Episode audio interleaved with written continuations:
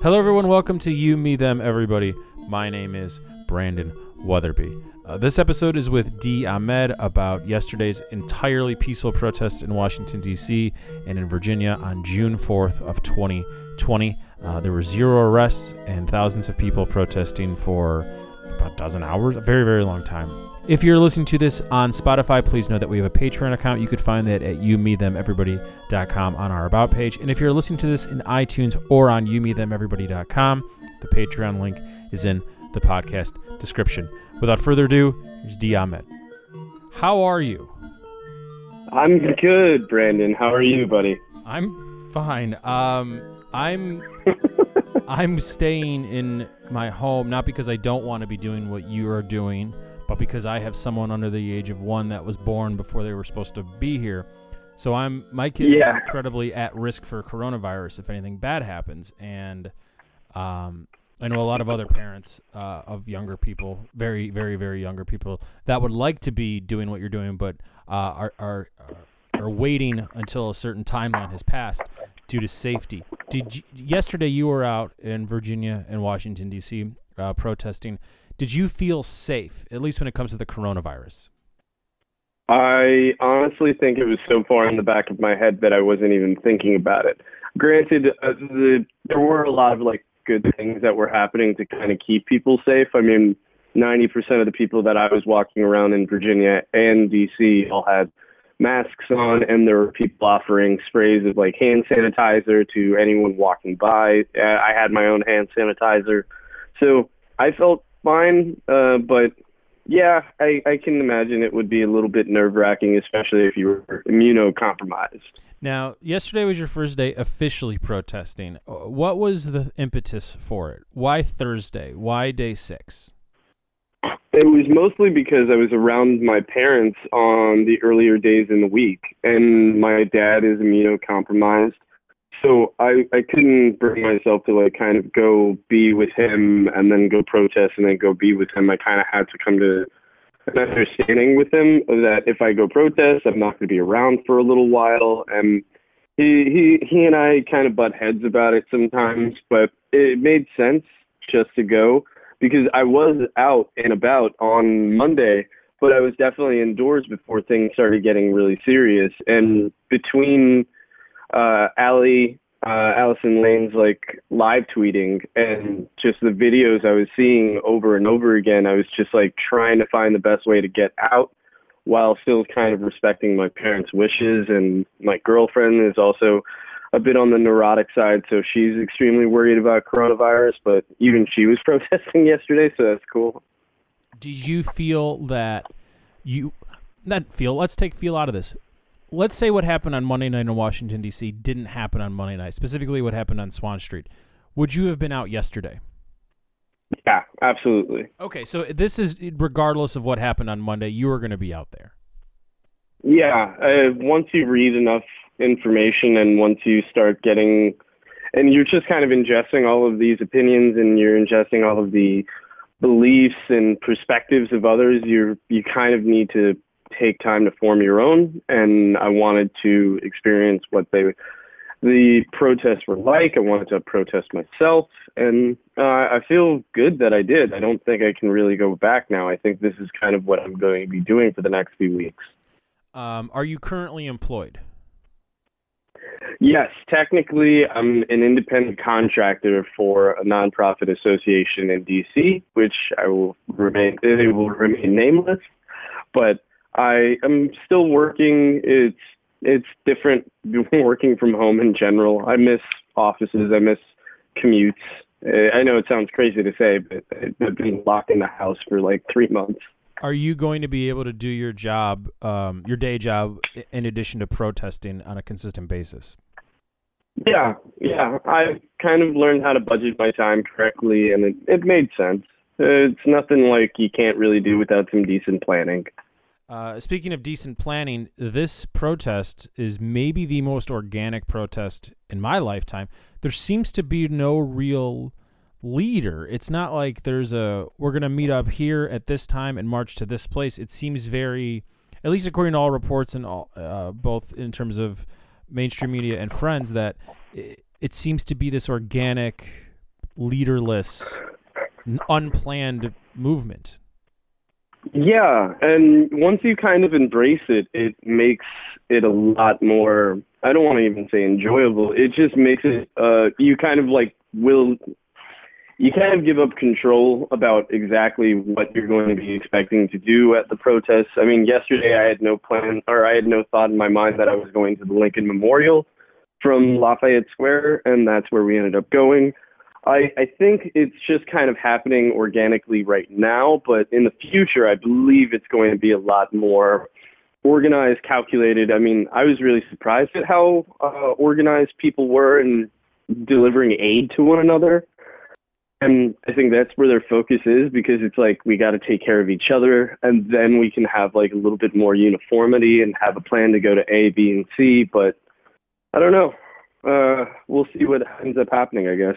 You're the first person I've spoken with that started out essentially in a suburb but ended up in a city. You started your day yesterday, uh, Thursday, in Arlington.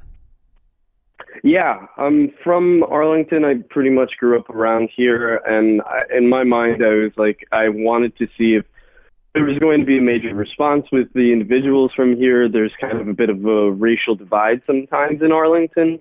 Uh, from well, it, it just always has been like that. And once I kind of realized that they were going to have a protest and they were going to have a rally, I wanted to see what the turnout was going to be. And I was like, this is great. I'm very happy about what's happening. There was a couple hundred people. It was a solid march. As soon as the march was over, there was prayers, there was chanting. It was everything that I wanted it to be. And then as soon as I like got the text messages from friends that were going to be in DC, I immediately like left right away and went straight to DC and the tone was completely different and it was just it was it was kind of I don't want to even say jarring. It was just a lot more mm, in your face. Uh, you could definitely tell that there were people that had been protesting pretty much like every night or every day for like 10 hours every single day. It was one of the hottest days of the year, and there were still tons of people. So, yeah, Arlington was chill. It was very, I don't want, I think Arlington was like the CW of like protesting, and DC was like HBO. Now, what was the what was the police or military presence in Arlington? Arlington, they they had a police escort like for the people marching. So there were cops blocking off streets in motorcycles for us, and the walk was very short. It, it wasn't as long as I thought it was going to be. It went through one neighborhood to another, stopped right next to a metro station. And I was like, uh, I got I got to keep this going. I want to go to DC anyways. So once I got into DC, it was it was it was pretty amazing to be honest. Uh, have you ever seen uh, how? Yeah, what did you see yesterday at the Lincoln Memorial? Some of the photos that went viral weren't from yesterday at the Lincoln Memorial. It looked like a scene out of a video game or a film where the White House gets destroyed. It, looked, it was like paramilitary everywhere. I don't know why I said paramilitary yeah. everywhere. Uh, how was it yesterday? Yeah, from what I was told, the photos that went viral were uh, it looked like a Handmaid's Tale or something like that. Um, yeah, this one was not like that. So I, I'm still like kind of coming to grips with the fact that there is military presence in DC, and it's not just like National Guard; it's also like Army, and there's a few individuals that when, when we were walking by them, everyone that was actually military uh, seemed remorseful, seemed uh, very much sad and uncomfortable by the situation they're being placed in. But their presence was uh, blocking off streets. You could see military vehicles everywhere. And once we got to, once we left like Lafayette Square, and then we were walking to uh, Lincoln, there was maybe eight officers at the Lincoln. So it makes me think that having those pictures go viral was to in, deter people from wanting to go there in the first place because that's not what we saw when we were there. Uh, who decided to go to the Lincoln Memorial? I, I realize that once again there's no leader for this, but like, not opposed to the Lincoln Memorial. I'm just curious because Lafayette Square and the Lincoln Memorial, it's not it's close, but it's not that close. And, uh, and No, no. so, like, why there? Just because? I have okay. I have no idea. I I got I got to Lafayette Square. Uh, there was one guy that was kind of rallying everyone, and it was like really powerful speeches. He did mess up pretty hard at one point. And he yelled "All lives matter," and everyone was just like, "Ugh!" Like, dude, no. and, uh, but for the most part, it was it, it felt like that was the original plan, and I was just I kind of just hopped along and hopped in the whole situation. Let's talk about your family for a second. You you mentioned that earlier in the week your dad and you had some conversations about it. What was his stance about this whole um, this whole everything? Well, he's always been he's always been like the one to kind of get in touch with me after an unjust killing of an African American, especially young African American men. He always gets worried about me and my brother because um, we kind of fit those descriptions, and I think it's mostly because he wants to check in on our mental health. So he got. I I have never seen my dad get choked up and cry very maybe once in my life and he said after he saw the video he was just he was numb for a few moments and he could not stop talking to me right after he was just telling me what he thought he was like this isn't the way it's supposed to go it's not supposed to be like that in this country mm, it really like rocked him to his core to the point where i was trying like i was calling my siblings to like calm him down and just being like hey check in on dad. I don't think he's doing so well. So I was dealing with it about as well as you could, but the way he was dealing with it was it was a lot rough. And I guess he coming from his background of being in like third world country, corrupt government, he was like there's going it, this is going to escalate. Like this is going to get bad. This is going to get very very bad and he was just telling me like I was telling him I was like I got to go get on Metro. I'm going to go into DC and he was like please don't, please don't. Not tonight. Go later in the week, go during the day, don't go out after night. And he was doing those things where he's like reading me my rights about like what I'm allowed to do when I protest. I guess because he's gone through it a little bit more than I have, but yeah, it, was kind of a tough couple of days for him. He seems to be doing a lot better and he's in better spirits, but he of course, is going to worry like a dad worries. Now we talked about your father's mental health. Uh, How was your mental health? Uh, the first couple of uh, hours, I was in the gutter. I was as sad as I've been throughout the entire quarantine. I felt like the, this is like the worst. Uh, I don't know, test or something. It feels like some sort of like trials that we're going through right now, where they just keep adding the ante and they keep pulling back like the end. And I keep thinking like, okay, it's gonna be fine. We're gonna flatten the curve. Then, but then you start seeing videos, and then you start seeing people not flattening the curve. Then you start seeing the racial injustice be brought to light a lot more, and then it's actually resonating with people. And I'm happy that everyone that I've talked to, whether they are wildly conservative, Bible thumping Republican friends of mine, uh, it's weird to call them friends now, uh, and people that are super left and very liberal, uh, everyone's kind of on the same page about the facts of what happened. What happened was wrong. Man was unjustly murdered by the police. Protesting is correct. There's nothing wrong with that. It's in our rights and rooting, uh, rioting and looting is wrong.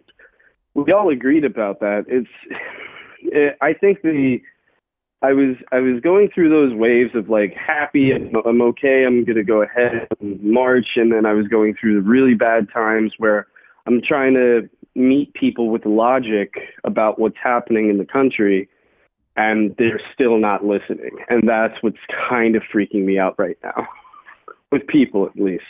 Have you thought about leaving the country? My parents, first thing they did was they reminded me I have dual citizenship, and I'm like, do I want to go to what is considered a third world country or stay here? I don't know. As of right now, I think I'm going to stay here because of the global pandemic, but this wouldn't be a bad time to go somewhere else. I, I think it would probably not be the best, though. I think it would probably be more important to people if you stayed and kind of endured what's going to be happening, shared experience, build a closer community, that sort of thing. It's interesting because yes, you're technically right, but during a global pandemic, a closer community is a horrible, horrible thing. yeah, exactly. um, it it seems that you and everyone else I've talked to, um, that has been quarantining for a, a long time, that has felt anxiety, their anxiety has shifted, and now um, there's a new type, there's a brand new type of it, not brand new, a very old type of anxiety uh, rearing its ugly head again.